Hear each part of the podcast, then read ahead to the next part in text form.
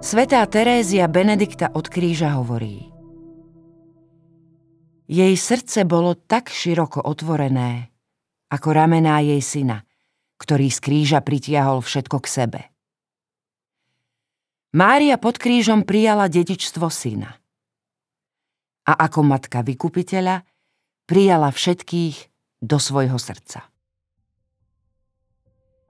Na horizonte nášho života sa Mária objavuje vždy prvá, ako zornička, čo nás ráno zobúdza, aby oznámila príchod pravého svetla, Ježiša Krista. Ona v sebe zjavuje nehu synovho srdca, ktoré sa chveje starosťou o každého človeka.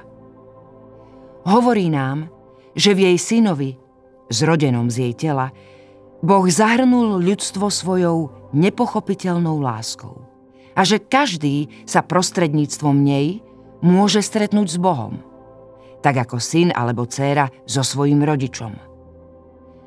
Hovorí súčasne aj to, že láska, ak má byť pravá, musí byť náročná.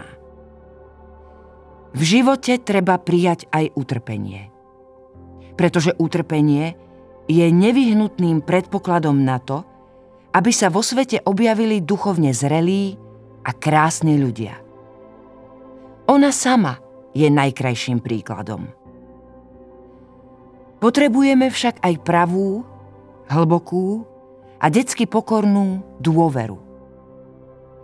Vďaka nej aj to, čo je ľudsky zdanlivo nemožné, otvára pred nami dvere nečakaných možností.